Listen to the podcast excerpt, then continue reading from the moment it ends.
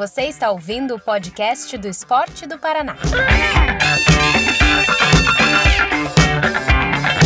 Aí, pessoal, estamos de volta com o podcast do Esporte do Paraná.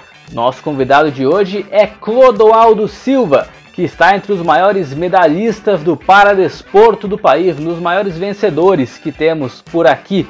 Ele vem nesse papo para contar sobre as suas conquistas, sobre o seu início de carreira, sobre a sua experiência na Rio 2016, quando ele teve a chance de ascender a pira dos Jogos Paralímpicos daquele ano e muito mais aí sobre esse grande nadador, essa grande referência do nosso esporte. Vem conosco que o papo tá muito legal e a gente conta muito com a sua audiência. Vamos lá?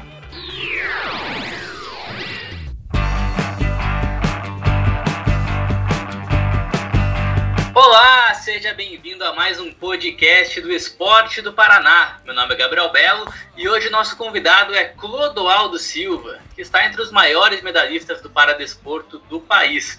Ele, inclusive, é conhecido como o Tubarão Paralímpico. Boa noite, Clodoaldo. Boa noite, Gabriel. Já dou boa noite também para a Thay. E vamos falar muito da trajetória esportiva do Clodoaldo Silva, vamos falar do segmento da pessoa com deficiência. E daqui a pouquinho, daqui a pouquinho, 24 de agosto, vai ter cerimônia de abertura dos Jogos Paralímpicos lá em Tóquio, que a gente vai bater esse papo também aqui nesse podcast. Valeu, Clodoaldo, desde já, a gente quer dizer que é uma honra estar conversando com você já apresentou a Tayane, que ela também faz parte da, da, equipe de comunicação da Paraná Esporte. Boa noite, Tayane. Oi, isso, boa noite, gente. Já gostei da sua animação para o começo da conversa, principalmente já dando a deixa para o início dos jogos. Isso é muito importante para o pessoal. E vamos seguir, então. Beleza. Então, Clodoaldo, queria começar fazendo uma, uma pergunta. É, a gente sabe que o esporte para o atleta paralímpico muitas vezes é algo que implica num processo de aceitação né, e de superação. Queria saber como foi o teu começo, esse teu começo de carreira, o teu começo aí no esporte e também nessa questão de superação e de aceitação dentro aí do esporte paralímpico. Né? Gabriel, falar do meu início de carreira, da minha trajetória esportiva, eu tenho que voltar lá no meu nascimento, em 1979, Ali eu nasci com a paralisia cerebral, que é falta de oxigenação durante o parto, que afetou a coordenação motora das minhas pernas. E aí, na minha infância e adolescência, eu tive que fazer várias cirurgias, porque as minhas pernas eram cruzadas e dobradas e eu não conseguia me locomover. Então, fazendo esses, essas operações, aos 16 anos de idade, fiz minha última cirurgia e ali meu médico recomendou a natação. Então eu costumo dizer que eu sou um atleta por acaso, porque em nenhum momento eu pensava em nadar, em nenhum momento eu pensava em competir, ganhar medalhas no Brasil ou no mundo. Apenas começou como fisioterapia, eu vi que eu poderia me dedicando, me profissionalizando, eu vi que eu poderia ter um destaque na natação como teve, né? Mas como eu falei, na minha infância e adolescência, tenho uma deficiência? Tenho. Mas por eu ter esse jeito comunicativo, esse jeito bem-humorado, esse jeito extrovertido, nunca foi dificuldade para mim poder estar tá me integrando com pessoas sem deficiência e também quando cheguei no esporte, a autoestima, a autoconfiança é tudo. Por isso eu consegui tantos títulos dentro e fora da água. Bem, é, é, eu até tava pensando nisso, né? Porque às vezes a gente vê atletas que às vezes já eram atletas, daí por, por, por talvez algum acidente, foram pro, pro esporte. E no seu caso, não. Então, você conta assim que foi por uma questão de fisioterapia, por causa das cirurgias, mas você vê que foi esse o incentivo que te mostrou que, ah, eu talvez tenha jeito por esporte, e mais do que jeito para esporte, jeito pro, por alto rendimento? Foi isso mais ou menos? Foi isso mais ou menos, Thay. Só que antes de ser um atleta da natação, eu já gostava de jogar bola na escola, eu gostava de jogar bola na praia, gostava de fazer outros esportes como lazer, como diversão. Porque como eu venho de periferia de Natal, como eu venho de uma comunidade, a única diversão da gente, eu e meus amigos, era poder estar jogando bola, era poder estar na fazendo alguma coisa. Eu tinha e tenho uma deficiência, sim, mas como eu falei anteriormente, com esse meu jeito, eu tinha muito mais pessoas que me acolhiam, eu tinha muito mais pessoas que gostavam do Clodoaldo do que, tinha, do que ter pessoas para ter preconceito e discriminação. Então, eu até brinco né, nas minhas palestras que eu realizo o Brasil afora, que muitos acham que minha primeira medalha foi na natação, mas na realidade a minha primeira medalha foi no futebol, em 94, quando houve um torneio entre classes, né, na escola que eu estudava. A minha classe participou desses jogos, eu era o goleiro da equipe, e naquela época eu ficava embaixo das traves com a muleta. Quando a bola vinha, eu jogava a muleta para um lado, pulava para o outro. Isso nunca dava certo, eu sempre tomava o gol. A gente saiu na sexta colocação, mas só tinham seis times jogando, né? Então ganhamos a medalha de honra ao mérito e ali foi a minha primeira medalha. Ou seja, o que eu quero te falar com tudo isso é que eu sempre pratiquei esportes. Na infância e adolescência, como uma maneira de diversão, e aí depois eu entrei na piscina para fazer a fisioterapia, só que naquele mesmo local eu descobri que a equipe paralímpica do Rio Grande do Norte também nadava naquela piscina. E como eu sou um cara que eu sempre coloco objetivos na minha vida, depois de saber de tudo isso, eu coloquei na minha cabeça, cara, eu vou ser um atleta, eu vou ser igual a esses caras que viajam o Brasil e o mundo. E aí surgiu esse pensamento, surgiu essas oportunidades e eu agarrei com um incidente, meninos e meninas. Então você diria que o esporte foi muito natural na sua vida. O que foi uma surpresa foi o alto rendimento, né? Isso que, que veio como uma surpresa aí na sua vida. E o legal é justamente o esporte, é, é o que você falou. O alto rendimento que foi uma novidade, foi uma surpresa. Porque eu sempre, né, o Brasil, a paixão nacional do nosso país é o futebol. E quando eu tinha 6, 7 anos, eu já gostava muito de futebol, já acompanhava, né? Entendo. Bem, eu ia falar que eu entendo tudo de futebol, mas eu tenho alguns amigos meus que falam, Clodô, se você entendesse muito de futebol, você não torcia para o ABC Futebol Clube, lá de na... né? Então, tem amigos que soltam essa piadinha, mas ali naquela época eu acompanhava a Fórmula 1, né? eu acompanhava o Ayrton Senna do Brasil. E eu ficava vendo aquele cara correndo, treinando, competindo. Eu vi o cara ganhando, eu vi o cara se emocionando ao ganhar, ao ouvir o hino nacional, a ver nossa bandeira no lugar mais alto do pódio. E tudo aquilo me mostrou, cara, eu quero fazer esportes, eu quero poder estar. Tá tendo qualidade de vida. Então o esporte foi muito natural e aí o alto rendimento realmente que foi uma surpresa, Gabriel Itali. Você falou então que você sempre coloca objetivos na sua cabeça, né? Qual que é o teu objetivo atual?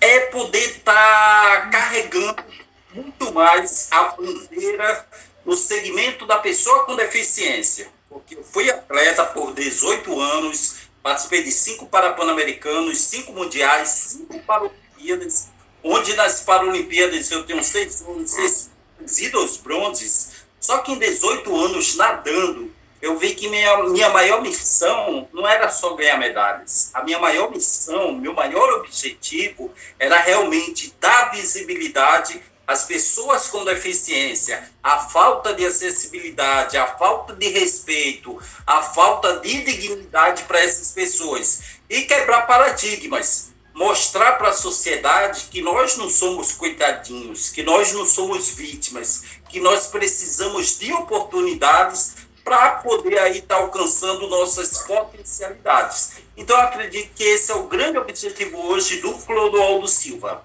Pois é, você falou agora há pouco do. Falou brincando do ABC, né? Mas o ABC é o maior campeão estadual do Brasil. Isso é algo que só você pode falar como torcedor do ABC. Para todos os seus amigos que não entendem nada de bola. Não entendem nada. Com certeza, né? Mas como o brasileiro tem memória curta, vão lembrar do ABC até a semana passada, né? Com os dois jogos do Flamengo, que no jogo de não, isso aí esquece, esquece. Isso aí esquece, isso aí. Então, é, vou lembrar disso. Mas o ABC é, o, é engraçado que eu moro no Rio de Janeiro, né?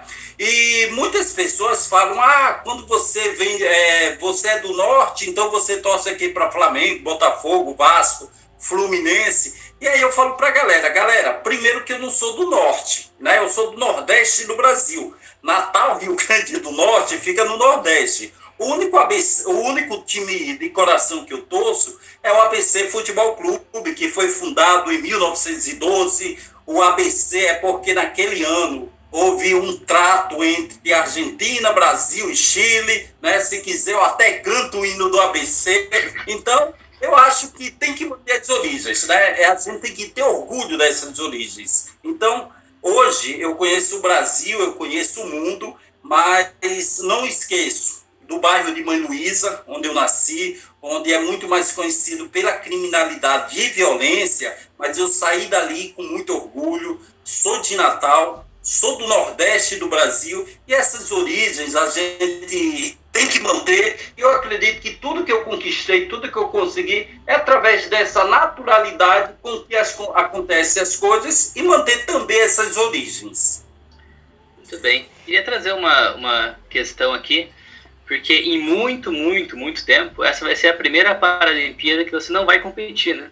Queria saber qual é o sentimento com relação a isso. E também, já emendando, né? Você mesmo já comentou das Paralimpíadas que estão quase começando. Queria saber quais são as suas expectativas para a delegação do Brasil. A gente sabe né, que o Brasil quase sempre tem um desempenho muito bom. E queria saber se para essa Paralimpíada em específico tem algo que você queira trazer para a gente como destaque. Legal, né? E a minha primeira Paralimpíada foi em 2000, depois veio 2004, 2008, 12 e 2016 quando eu gosto de brincar que foi em 2016, no Rio, que eu pendurei a minha sunga, né? Se os jogadores de futebol penduram a chuteira, eu fui lá e pendurei minha sunga, me aposentei das piscinas. E agora, em 2021, que era para ser o ano passado, e acabou a Paralimpíada, e Olimpíada sendo adiada por tudo isso que a gente está vendo no Brasil e no mundo por causa da pandemia. E vai ser a primeira Paralimpíada realmente que eu não vou participar como atleta, mas eu vou estar participando como comentarista do Grupo Globo, do Sport TV, comentando a natação, cerimônia de abertura, cerimônia de encerramento. Vai surgir outras modalidades que a gente vai falar também, né? E, então, o que eu posso falar para vocês é que eu costumo dizer que eu sou um cara que, é, nas nossas vidas, tem etapas. A etapa do atleta acabou e começa uma outra etapa, começa uma outra história que está acontecendo agora. Só que eu me preparei, né? Quando eu parei, eu me preparei para isso. E tem até amigos que falam, Clodô, você sente falta da piscina, sente falta do treinamento e das competições? E eu não sinto, porque o que eu tenho que ganhar, eu já ganhei da piscina, a história que eu tenho que fazer, eu já fiz na piscina. Então, até respondi a, a pergunta da Thay lá, lá atrás: qual eram os meus objetivos? E meus objetivos é esse: é poder estar tá, tá dando visibilidade às pessoas com deficiência. Então, essa é uma nova história, é algo que eu gosto muito também. Uh, eu estou à frente de times olímpicos e paralímpicos, né? Então é muito trabalho fora da água e eu vou estar tá participando da Paralimpíada hoje não como atleta, mas sim de uma outra forma. E a expectativa né, do, da delegação brasileira que está em Tóquio, o que eu posso falar é que até hoje pela manhã era muito boa, muito boa, né, positiva. Só que o que aconteceu de, de manhã para cá? a delegação brasileira de natação e alterofilismo e tem mais duas modalidades, né? Na viagem deles do Brasil lá para o Japão, é, houve um caso de Covid, né? É, na delegação, não era atleta, mas era pessoas próximas, e acabou que o protocolo japonês, se tem uma pessoa infectada e essa, e essa pessoa tem contato com outras pessoas, todo mundo fica em isolamento por 14 dias, como fala o protocolo do Covid. Então, hoje, tem 52 atletas confinados, sem poder sair do quarto, sem realizar treinamentos, e esses 14 dias vão justamente acabar durante é, no primeiro dia da competição. Né? Então, são 52 atletas que se não houver nenhuma reviravolta, não vão estar tá treinando, não vão estar tá se preparando. Então, até hoje pela manhã era melhor, melhor possível. Depois dessa notícia e dessa trágica notícia, eu sinceramente hoje eu sei que vai ser muito prejudicado, mas eu não sei o quão vai ser prejudicado. É, foi, foi um baque grande, né? Ainda mais que a gente teve uma boa performance pensando nas Olimpíadas, né? Não tivemos nenhum caso assim tão grande na nossa delegação. E daí agora. É, é bem complicado porque eu fui atleta. É, o ano passado, que ia acontecer os Jogos Olímpicos e Paralímpicos, houve, né, a princípio, vai cancelar, não vai cancelar, vai adiar, não vai adiar. E eu fico imaginando, como eu falei, eu era atleta. Então, na cabeça da gente, a pior coisa é ter essa incerteza. E que bom que não cancelou, apenas adiou para 365 dias depois. Só que chegando, acontece tudo isso. E tem atletas ali, né, que vai ser a última Paralimpíada deles. E vai ter outros atletas que a única oportunidade que eles vão ter de participar de uma Paralimpíada vai ser essa. Então, realmente, houver esse confinamento que já está havendo de 14 dias, os atletas o treinamento e a competição vai ser quando começar a Paralimpíada. Então há um, um, prejuízo muito grande, né? E a gente tem o nosso maior medalhista do Brasil, que é o nadador Daniel Dias, ele vai se aposentar no Japão. Então imagina como está a cabeça dele e dos outros atletas. Então, infelizmente, é lamentável, mas a gente tem que saber também que a saúde em primeiro lugar, né? No Japão, diariamente, bate recordes de casos de Covid. Eles têm um protocolo muito rígido. Agora, infelizmente, é esperar cenas dos próximos capítulos. Infelizmente, talvez essas cenas não sejam tão boas para nós brasileiros. É, tentar ter, ter, esperança, né, que não, não piore, imagino. Isso aí. Assim, Clodoaldo, você é um multimedalista, né? Como a gente já contou um pouco por aqui. Queria saber se de todas essas conquistas que você teve, principalmente nos Jogos Olímpicos, se teve alguma assim que você pensa assim com um pouco mais de carinho. Você pensa, nossa, essa, essa mudou tudo. Apenas 2004, sexta medalha de ouro que eu conquistei lá na Grécia. E antes disso, eu já tinha ganhado cinco medalhas de ouro e uma de prata.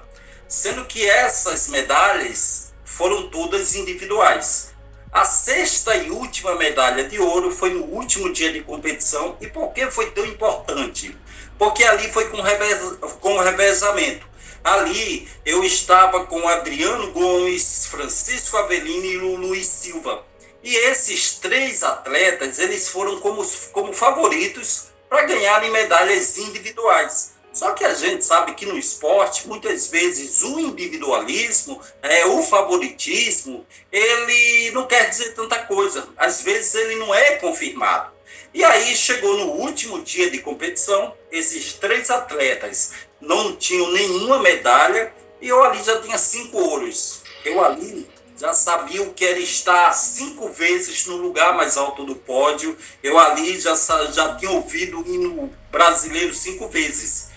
E fomos nadar aquele revezamento e eu, eu né, na minha cabeça, eu queria contribuir, colaborar para que eles tivessem o gostinho de ganhar uma medalha. Entramos na competição, não éramos favoritos e acabou a prova, nós conseguimos conquistar a medalha de ouro. E foi a primeira e única vez que o Clodoaldo Silva chorou em Atenas. Eu só chorei em Atenas por essa medalha. E não foi uma medalha individual, foi por causa da equipe. Então, respondendo a tua pergunta, Gabriel, Atenas 2004, revezamento 4 por 50 livre, nado é, 4 por 50 livre. Sabe que isso Pô, você. Muito bacana, muito bacana. Sabe que isso que você falou me lembrou as gêmeas da natação, né? É, na live ano passado, elas comentaram que elas, quando, quando tem que elas disputam entre si numa mesma prova, a competição não é entre elas, é contra o relógio. Então, é, elas, enquanto irmãs, elas realmente não, não pensam em vencer uma outra, elas tentam vencer meio que a si mesmas, sabe? Então, isso que você me falou me lembrou na hora. Porque imagina, a memória tua mais querida de Atenas é junto com seus companheiros em uma prova de revezamento. Então, realmente mostra que o esporte não é tão individual, né? Alguns, pelo menos. É, é, e é essa a ideia, né? Quando as Olimpíadas foram criadas, quando as Olimpíadas surgiram lá na Grécia, há cento e alguns anos atrás, foi justamente para poder estar tá mostrando que o esporte ele pode unir nações, ele pode quebrar paradigmas, ele pode quebrar preconceitos. Só que os anos e as Olimpíadas foram evoluindo, foram, foram evoluindo e os países viram é, como uma forma também de aparecer e surgir para o mundo uma grande potência esportiva e até o momento, né, até, até o momento chegou que tem que se fazer tudo para se ganhar medalhas. E não é bem assim, né? O, o, os dirigentes podem pensar isso, mas os atletas não. Os atletas, eles são unidos, não só com gente do mesmo país, mas de outros países também. E a gente viu muito isso, né, agora nas Olimpíadas. Provavelmente e veremos a... também nas Paralimpíadas. Isso aí, ia te falar justamente isso. E essa Olimpíada de Tóquio 2020, né, que está acontecendo agora em 2021, veio justamente mostrar isso, principalmente as modalidades que fizeram, é, se integraram ao programa olímpico e principalmente o skate. Né? Nós vimos eles adversários, eles rivais, fazendo suas apresentações, mas ali eles vibravam, eles torciam para o adversário. E uma mensagem muito legal, que eles estavam ali para se divertir, mas eles sabem da cobrança e da responsabilidade, mas eles estavam ali para torcer para o outro que pudesse fazer o seu melhor e isso é o esporte. A gente não quer ganhar de um outro atleta é, se ele está mal, se ele não está aos 100%. A gente quer ganhar daquele atleta que está 100%, que fez sua melhor apresentação, para que a gente possa, caramba, eu mereci ganhar. Então, essa é a questão do esporte vendo muitas coisas da sua história, tem algo que me chamou bastante atenção, que é a questão da pira, né? Paralímpica dos Jogos de 2016. É, primeiro, claro, eu queria que você falasse sobre essa honra, né, sobre essa oportunidade que você teve, que é muito única, é, contar como que foi receber essa notícia, receber essa honra, e eu também queria saber um pouco sobre a ocasião do dia, né? Porque diríamos que não foi muito simples. teve é, alguns contornos dramáticos, né? Choveu muito, teve até um pouco de, de tensão naquele momento. Queria saber o que, que se passou também na cabeça do Clodoaldo com relação a isso. Cara, o que passou, né? Naquele momento que eu estava com a tocha paralímpica para poder subir até o acendimento da pira, estava chovendo tanto e eu sabia que eu tinha que subir uma rampa, né? E eu ficava imaginando, cara, a rampa tá escorregadia, a roda da minha cadeira de rodas, ela é muito lisa, né? Então a minha, a minha roda da cadeira de rodas é tipo aquela, aqueles pneus de Fórmula 1. Quando tá chovendo, tem que colocar um pneu especial e quando não está chovendo, pode colocar um pneu liso. Só que a minha cadeira de rodas só tem um pneu, que é o liso. Então, se estiver chovendo, vai aquele pneu mesmo. Então, o que eu imaginava ali naquele momento era: caraca, ao invés do Clodoaldo Silva ser conhecido pelo cara que subiu as rampas e colocou fogo na pira, vai ser o cara que tentou subir a rampa e voltou caindo lá embaixo. Né? Então, essa era a ideia. Eu imagino que a vergonha maior ainda por estar em casa, né? em casa. Cara, e nesse mundo tecnológico, nesse mundo de celular, de gravação, de YouTube, imagina só. Ia virar meme. eu, eu, eu tinha que eu tinha que sair do planeta. Não era nem que tinha que sair do Brasil, eu tinha que sair do planeta, né?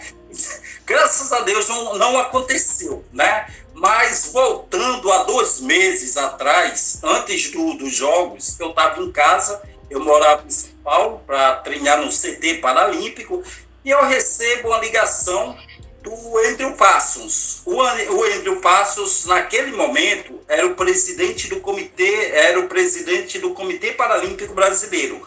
Hoje ele é presidente do Comitê Paralímpico Internacional. Naquele momento ele me ligou e aí falou, Clodô, é, tá sentado? Aí eu até brinquei com ele, pô, tu tá de sacanagem, claro que eu tô sentado, eu vivo muito mais sentado, se eu não estiver sentado eu vou estar deitado, né? Aí ele, não, é que eu acabei de sair de uma reunião do comitê organizador dos jogos e numa reunião, seu nome por unanimidade, né, não sei porque foi unânime, mas os caras escolheram você para poder estar tá acendendo a pira. Aí eu, pô, legal. No, inicialmente eu não acreditei, né? Achei que ele estava zoando. Aí depois ele me provou que realmente era verdade. Passou os dias, passou os dois meses, chegou o grande dia, dia 7 de setembro de 2016. E ali né, eram quatro condutores para poderem estar tá conduzindo o Maracanã. Antônio Delfino, é, Márcia Mausá, Adria Santos e a Adria passaria para mim para eu poder estar tá acendendo a pira. Quando chegou na Adria, e só que antes disso, quando estava na Márcia Mausá, a Márcia, ela foi atleta do atletismo e 76 ela conseguiu a primeira medalha do Brasil. Ela tem uma paralisia cerebral e por ela já ter uma idade avançada, pela deficiência, pelo nervosismo, ela na condução ela acabou escorregando porque já estavam as primeiras é, as primeiras gotas de chuva e ela acabou escorregando e caiu com a tocha paralímpica. Né? Foi um momento assim de apreensão, um momento de nervosismo, mas mesmo assim ela conseguiu se levantar e continuou com sua condução. Passou para a Adria, a Adria não teve problemas de passar para mim e aí passou para mim, né? E aí eu fui caminhando e passava um filme na minha cabeça. Passava um filme na minha cabeça, a chuva. É, a cada momento eu, ela piorava mais, né? Caía muito mais água mas aquele momento era um momento de gratidão. Aquele momento era um momento de, cara, não acredito que um cara que nasceu no Rio Grande do Norte, com uma paralisia cerebral, um cara que começou a nadar como fisioterapia, um cara que participou de cinco mundiais, cinco para-pan-americanos, cinco para-olimpíadas, nordestino, hoje está aqui, realizando um momento mais aguardado e esperado dos Jogos Paralímpicos. E foi aquela caminhada, foi aquela caminhada, né? E ainda bem, consegui subir, né? Consegui subir as rampas, chegar até a pira e acendê-la. E muito mais feliz de tudo isso, dessa, desse filmezinho que passava na minha cabeça, era a mensagem que os Jogos Paralímpicos, na cerimônia de abertura, passou para o Brasil e o mundo. E qual que foi a mensagem? A mensagem é que porque o que, que acontece? Eu cheguei até um certo momento e ali entre mim e a pira tinha degraus. Né? E poucos segundos as rampas surgiram por dentro, por dentro dos degraus. E aí eu consegui subir. E a mensagem que passou é que pode haver degraus, pode haver escadas, pode, mas se houver uma rampa, todo mundo chega no mesmo lugar. E quando fala todo mundo, não é só um cadeirante, é um cego, é uma pessoa mais velha, é um obeso, é uma garota bonita igual a Tayane, né, com salto alto. Tayane, se tu tiver de salto alto, tu vai escolher o quê? Tu vai escolher escada ou rampa? Rampa. Mas se tiver chovendo, eu vou lembrar da sua história e pensar, ih, meu Deus, e se eu virar chacota? Daí eu já não sei. Para no estabelecimento. Mas é, a mensagem, a mensagem foi essa, também de acessibilidade. E o mais legal é que a acessibilidade não é só para o cadeirante. A acessibilidade também é para um carrinho de bebê, né? E um carrinho de bebê, se ele não entra numa porta, uma cadeira de rodas também não. Então, esse momento da Pira, Tayane, Gabriel, foi um momento único que até hoje eu vejo e não, não caiu a ficha. Muito bom. E eu tenho uma pergunta agora do que você falou sobre visibilidade e sobre seus planos e seus objetivos. Por causa da sua história, você passou por pelo menos cinco ciclos olímpicos, né? Você ficou muito tempo é, indo nas competições e participando mais desse mundo, até mundo de televisão, por assim dizer. É, você percebe uma mudança nesses, cinco, nesses últimas cinco Olimpíadas, tanto de recepção de público como de organização de jogos? Vejo sim, evoluiu muito, melhorou muito, mas ainda, ainda tem muito que melhorar, né? E até tem um relato legal, né? O que, que aconteceu nessa Olimpíada e Paralimpíada? Eu tenho amigos pelo mundo todo, né? Tenho adversários durante a prova que a gente queria ganhar um do outro, mas antes e depois nós somos os melhores amigos do mundo, que é isso que é o esporte. E um, dos, um desses meus amigos, lá dos Estados Unidos, antes de começar as Olimpíadas, ele chegou para mim e mandou um vídeo, mandou um link, e a gente se comunicando, e ele falou, Clodo, olha só que legal. Aqui, é, quando aparece a chamada da Olimpíada, logo depois já vem a chamada da Paralimpíada. Né? E aqui no Brasil, do, antes e durante os Jogos Olímpicos, ninguém nem ouvia falar em Paralimpíada, ninguém nem se discutia. Agora é que está se começando alguma coisa, né? Mas, é, como eu falei, houve uma evolução, houve uma evolução. Eu acredito que 2004, quando os Jogos Paralímpicos aconteceram em Atenas, ali foi o boom do esporte paralímpico. Ali foi onde se teve visibilidade. E por que não nas outras anteriores? Por que não? É, porque o Brasil participou da sua primeira Paralimpíada em 72. De 72 para cá foram várias, mas só em 2004 que houve toda essa visibilidade. E qual foi o segredo? E o que, que aconteceu lá? O que aconteceu é que, em 2004, pela primeira vez, a comunicação do Brasil foi em peso, foi maciça para Atenas. O rádio, a televisão, os sites que já estava começando a internet a bombar e tantos outros meios de comunicação. E também ali pela primeira vez, um canal, tudo bem que foi um canal fechado, né, começou a transmitir as provas ao vivo. E antes disso, a sociedade brasileira, eles só ouviam falar que nós íamos para lugares distantes e ganhávamos medalhas. Em Atenas, eles passaram a ver, né? Então é muito diferente você ouvir e você ver. Depois que eles passaram a ver, eles falaram: caraca, não é um evento de recreação, não é um evento que não tem pressão, que não tem cobrança. É um evento sério, é um evento profissional. E aí, na nossa volta em 2004, aí, aí sim, a gente começou a ter essa visibilidade. E por eu ter ganhado o maior número de medalhas, por eu ter essa forma leve, essa, essa forma bem-humorada, essa forma fácil de me comunicar, ah, o esporte paralímpico ele começou a ter visibilidade. Mas, como eu falei, ainda é muito pouco, porque só se fala ainda em Paralimpíada, em Paralímpicos, quando vai ter Paralimpíada. Mas, como eu sou um cara esperançoso e otimista, eu espero que isso mude para melhor. Meninas e meninos. É isso aí. Vamos nos caminhando aqui para o final da nossa conversa. Queria, em nome da Paraná Esporte, agradecer muito ao Clodoaldo pela sua disponibilidade, pela sua simpatia impressionante nesse, nesse papo. Um cara que tem tanta medalha, ele conta que a mais especial da carreira dele foi pelos outros, foi, foi, foi pelos parceiros dele. É, pô, incrível isso. Essa história me deixou até, até mais esperançoso aí na vida e nas, nas, nas pessoas. É muito bom porque você não nada por você, né? Você nada pelo outro. Você encontra forças onde você não tem forças. E foi um momento tão especial, como eu já falei para vocês, eu já tinha ganhado cinco medalhas de ouro. Eu tinha acabado, eu tinha acabado de sair de uma prova individual dos 50 metros nado livre, onde eu bati recorde mundial, onde eu ganhei a medalha de ouro, onde eu saio direto da premiação para essa prova.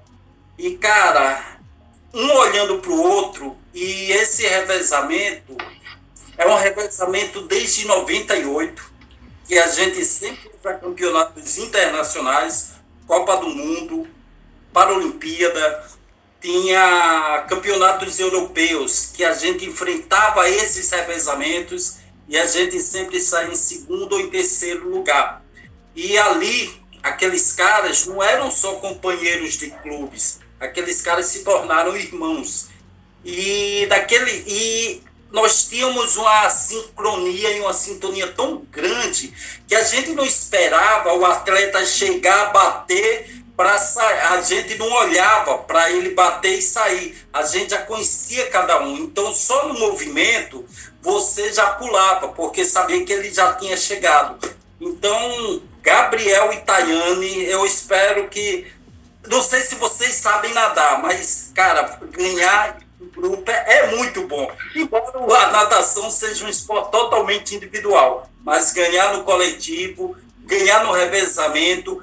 Já falava o Calvão Bueno, né? É muito bom ganhar da Argentina. Aí eu mudo um pouquinho esse texto. É muito bom ganhar com a equipe, é muito bom ganhar com a equipe, meninos. Então é isso. É isso muito obrigada de novo, a gente agradece. E vamos torcer então também para nossa delegação agora é, e vamos estar todo mundo junto, mas separado, claro, né? Mas torcendo então para os próximos jogos. Com certeza. E deixa eu fazer um convite. Aí o Gabriel finaliza, né? Dia 24 de agosto agora. Cerimônia de abertura, vou estar aí comentando pelo Grupo Globo, pelo Sport TV. Segue o Clodoaldo Silva no Instagram, arroba Tubarão Paralímpico no Facebook Clodoaldo Silva Oficial e vamos torcer aí para os Jogos Paralímpicos fazer a maior e melhor campanha de todos os tempos. Galera, obrigado pela oportunidade e estou à disposição. A gente é que, é que agradece. Muito boa noite para você. É, papo com o Clodoaldo, foi uma honra conversar com ele é, que com certeza é um grande espelho, uma influência gigantesca para qualquer atleta que tenha um tipo de deficiência, qualquer atleta geral, todos os atletas devem ter como referência um, um grande campeão como é o Clodoaldo. É isso, valeu, valeu Thay. Valeu gente, obrigada. Então ficamos por aqui e até a próxima.